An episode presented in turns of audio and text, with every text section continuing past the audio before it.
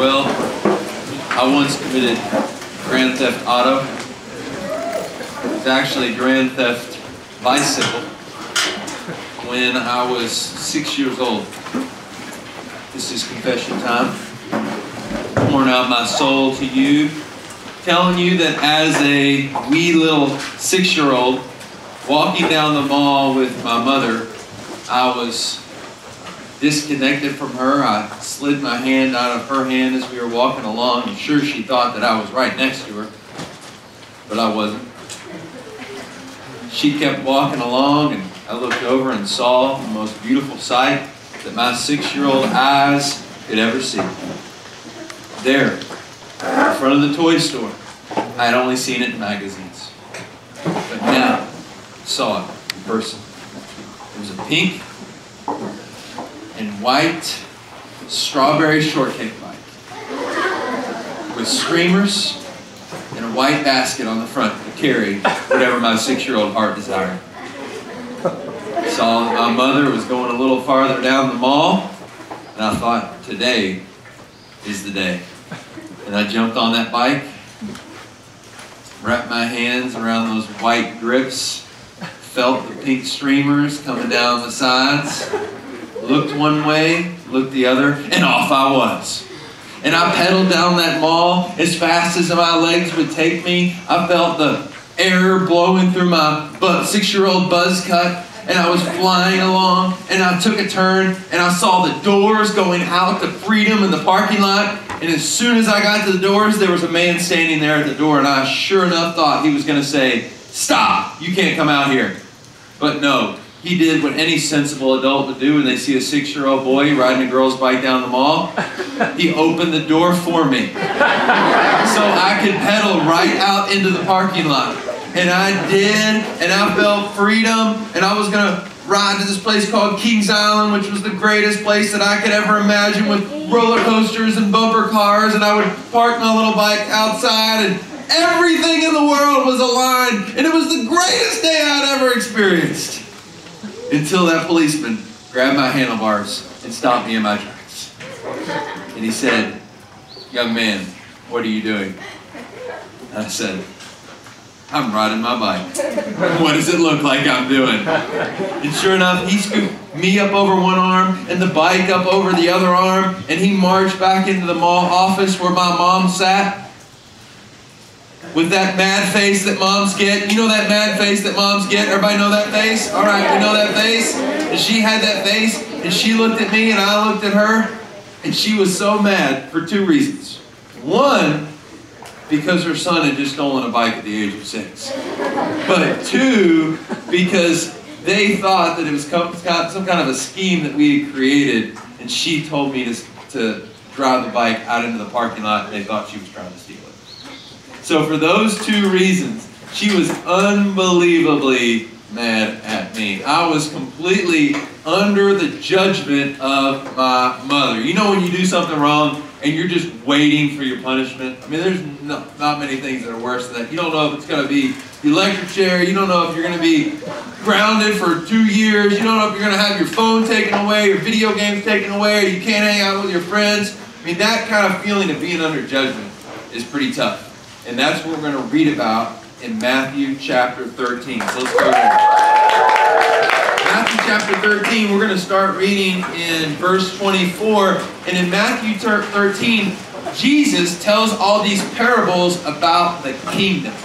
And so when Jesus says, the kingdom of God is like this, I think that's a pretty good opportunity to listen and learn a little bit about what's going on in the kingdom.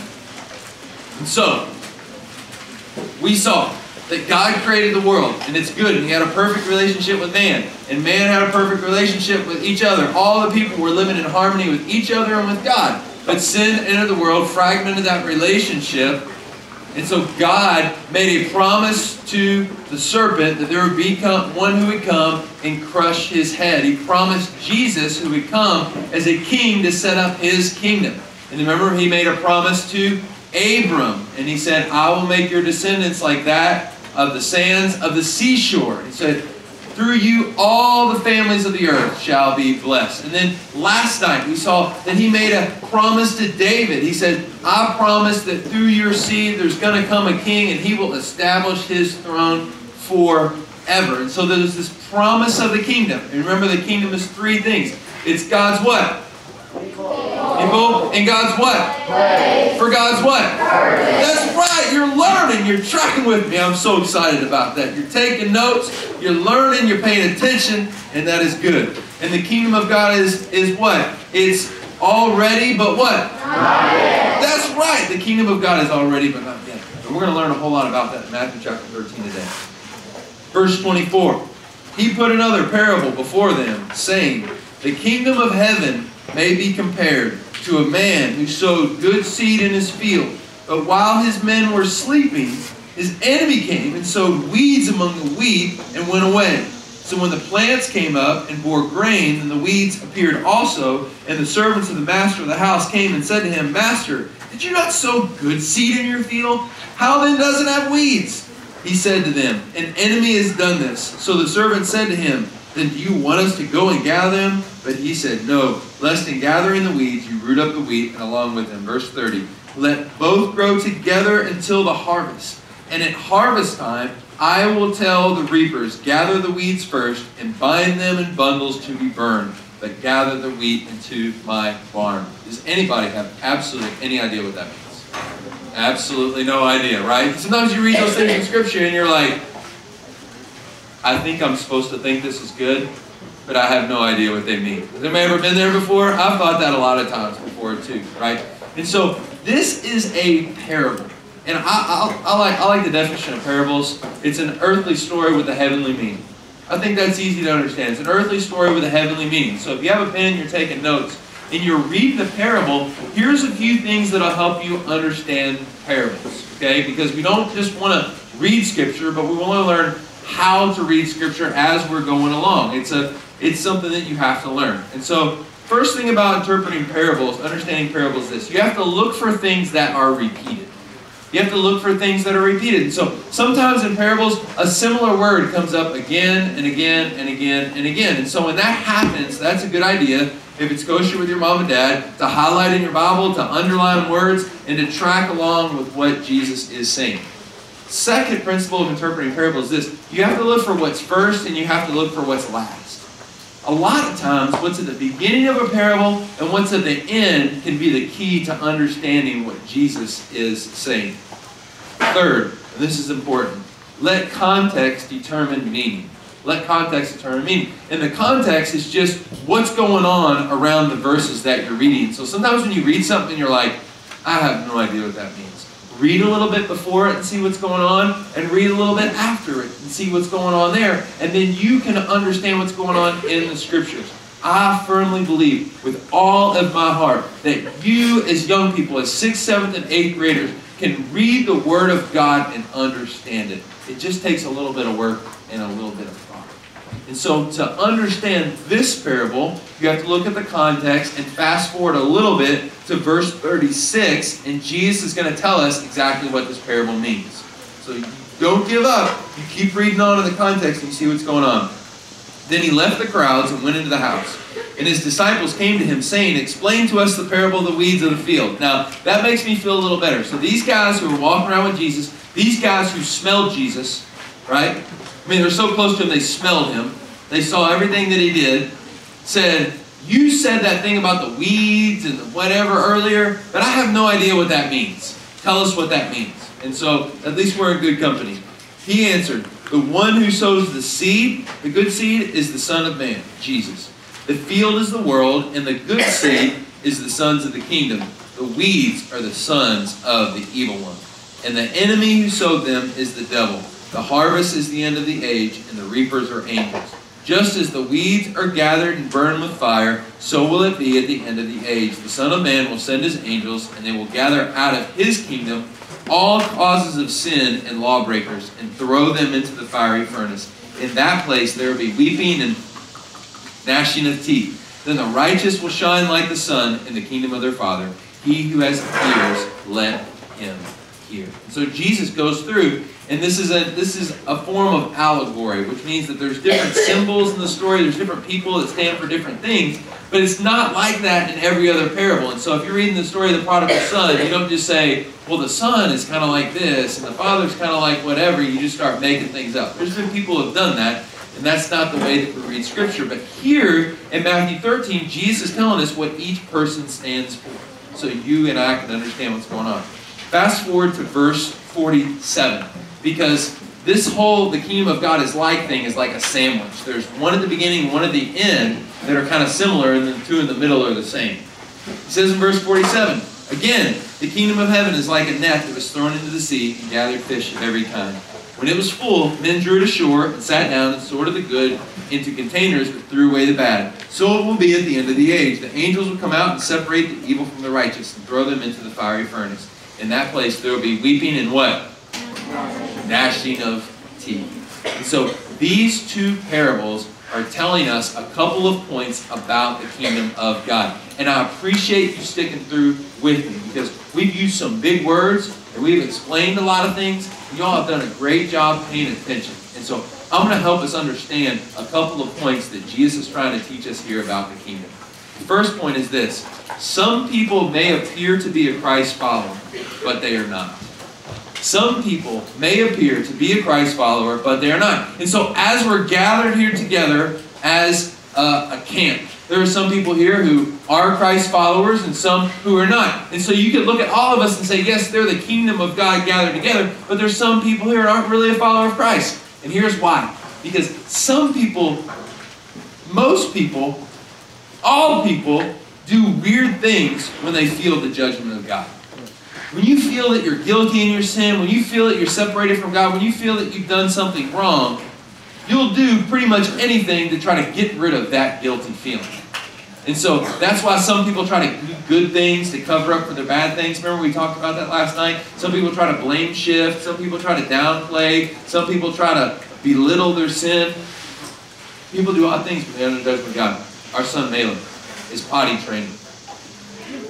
I have a little brother or sister at home that's potty training, bless your heart. All right, that's a wonderful time. Our son came home, came home, came down the stairs the other day. He had a guilty, guilty look on his face, just guilty as could be. He came down. He's a terrible liar, awful liar, which as parents we love. So he looks at us and he's just trying not to cry. Face is all funny. Tears are welling up in his eyes. And I said, Malin, is something wrong? Ah! and tears are streaming down his face. Malin, what happened? Nothing. No, really, buddy. What happened? like, what happened, man? And so we put two and two together and knew it. He had probably peed his bed. And so we go upstairs. We take him with us. We look at his bed. He doesn't get a discipline for that. He's just trying to make it a teachable moment. But if you lie, that's another story. So we took his cover off, covers off his bed. He's got this like radioactive protective cover over top of his mattress to protect it from all of his number one. And we were looking at it there together, and we said, Malin, what's that on your bed? He said, I don't know. Malin, what's that on your bed? I put yellow water on it. You liar! You're a liar! Why do you do this? Because he's under the judgment of mom and dad. And when you and I are under the judgment of mom and dad and we feel the weight of that guilt, when we feel the weight of that guilt, we do odd things with that. Sometimes we hide it. Sometimes we cover it up. Sometimes we belittle it. But what happens a lot of times is a lot of us just kind of act like we're Christ followers. Go to church, we kind of sing the song, maybe. We look at the screen, we do the deal, we close our eyes when other people pray. We go through all the motions, but you might not really be a Christ follower. If Jesus is your King, if you've repented of your sin and put all your faith and trust in Him, then you are a Christ follower. And if you're not, it's a whole lot easier to act like you are than to actually become a Christ follower. Point number two we get from this. The judgment of God is coming. The judgment of God is coming. He says that there's going to come a day when he's going to gather up the wheat and he's going to gather up the weeds and he's going to put them together and there will be judgment and on that day he will separate the two. He says in the parable of the nets, they're going to gather the fish together and some are going to be good and some are going to be bad and the good they're going to keep and the bad they're going to throw back into the water. And so every one of us, because we're sinners before God, God has every right to judge us because he created us, we belong to Him, are going to face the judgment of God. And the only thing that's going to tell whether or not we live in eternity in heaven with God in His kingdom is whether or not we have put all of our faith and all of our hope and all of our trust in Jesus. And if you have not, the Bible says that you are under the judgment of God and your destination is hell. now that's like serious stuff. I mean, people don't go around talking about this stuff all the time. But Scripture talks about it clearly to you and I, not to scare us, but because God loves us. He shows us a way that we can be made right with our Heavenly Father. A lot of us feel the guilt and the weight of our sin, but we don't know what to do with it. We were in the Philippines on a mission trip. We were doing what most people do on mission trips. You let the natives beat you at soccer, and then you kick their tail at basketball. Okay, and so if you go on a mission trip, that's probably what you're going to do. And so that's what we were doing. They wore us out at soccer, and then we were playing basketball. And I went through the lane one time, and uh, a lot of the Filipinos are not quite as tall as I am, and so I kind of feel like I'm LeBron James there. And so I'm going through the lane, and I throw the ball off the backboard and catch it with one hand and slam it. And when I slam it, I kind of wrap my arms around that rim, which, by the way, is only about seven feet tall. And when I do that, I realize that the back of the goal is not weighted down properly. And the next thing that I see is the bright blue Filipino sky. As my whole body rocks backward and I land with the entirety of my weight on my right wrist and I feel a little something, and I hear a little something, and I get up, and my wrist is enormous, and I'm like, no, I'm good. I'll play the rest of the game. And I'm going around, and it's getting bigger and bigger. And these Filipino guys are scoring on me because I can't hardly move, and I can't hardly see because I'm crying because it hurts so bad. And so I sit down with the rest of the guys, and I say, I know I'm in the Philippines, but I got to go to the doctor. And so we go to the doctor on a sidecar of a motorcycle. And we get to the hospital. And I have all this money with me because I don't know how much it's going to cost. I've never been to the doctor in the Philippines. Maybe you have, but I had not at the time. And so I say, I need an x-ray. I think I broke my hand. And they look and they say, you need an x-ray. We think you broke your hand. And I say, thank you. And so, sure enough, I have that x-ray and the doctor pops that that x-ray up onto the light. He looks at it and he says, huh, you broke your hand.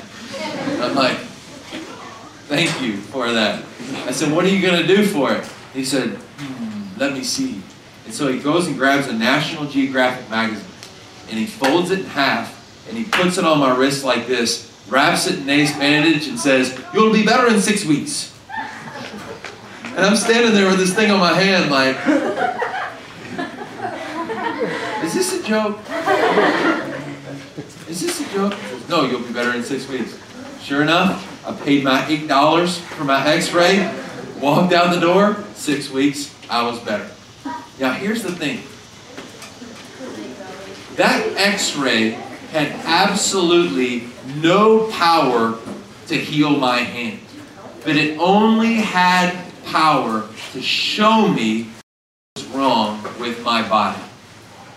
In the same way, when we think about the laws of God, you should not steal, you should not lie, you should not covet, you should not lust, you should not gossip. You think about all the laws and all the rules and all the things that God shows us. He does not give us His rules, He does not give us our, His laws in order to heal us. He only gives us His rules and laws in order to show us our problem, in order to show us that we are under the judgment of God. But he then gives us the gospel of Jesus Christ to save us from our sin.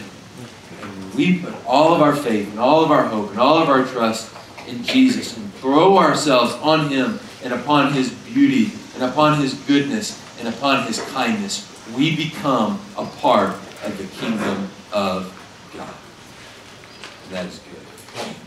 And that is good. So tonight, are you still under the judgment of God? Have you put all of your faith and hope and trust in Jesus? Or are you just going through the motions? Have you made your decision to put all your hope and trust in Christ? Are you just going along with wherever your parents take you? Have you seen how good Jesus is and cling to Him with everything that you have? Or are you just kind of doing things? Are you trying to cover up the bad that you do, even though you know what you do is wrong and you feel like you're under the judgment of God? hey, everybody put your stuff down and uh, look up. We'll say a couple things to you and then we'll get your stuff down?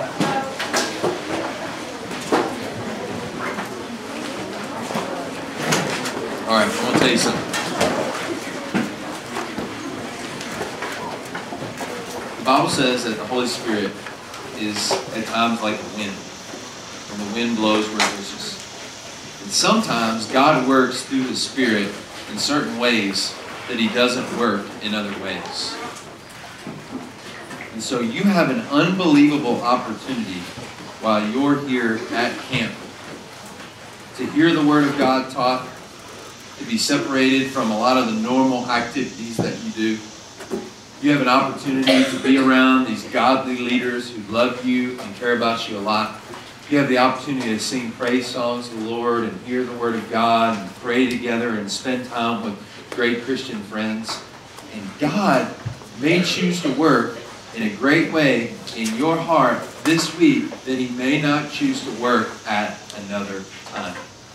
And so, what that tells you, what that tells me, is we need to make the absolute most of the time that we have here. And so, if the Lord's working in your heart,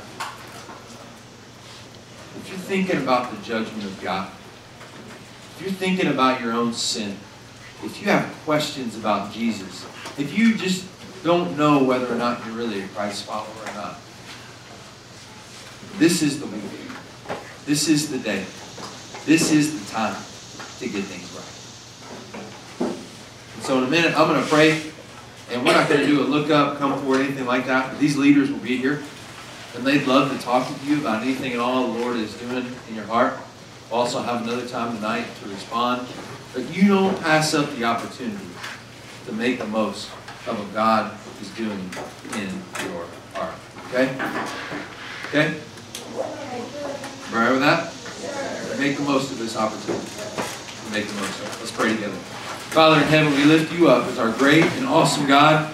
Father, we thank you for your word and how you speak to us and you show us who we really are and how life really is.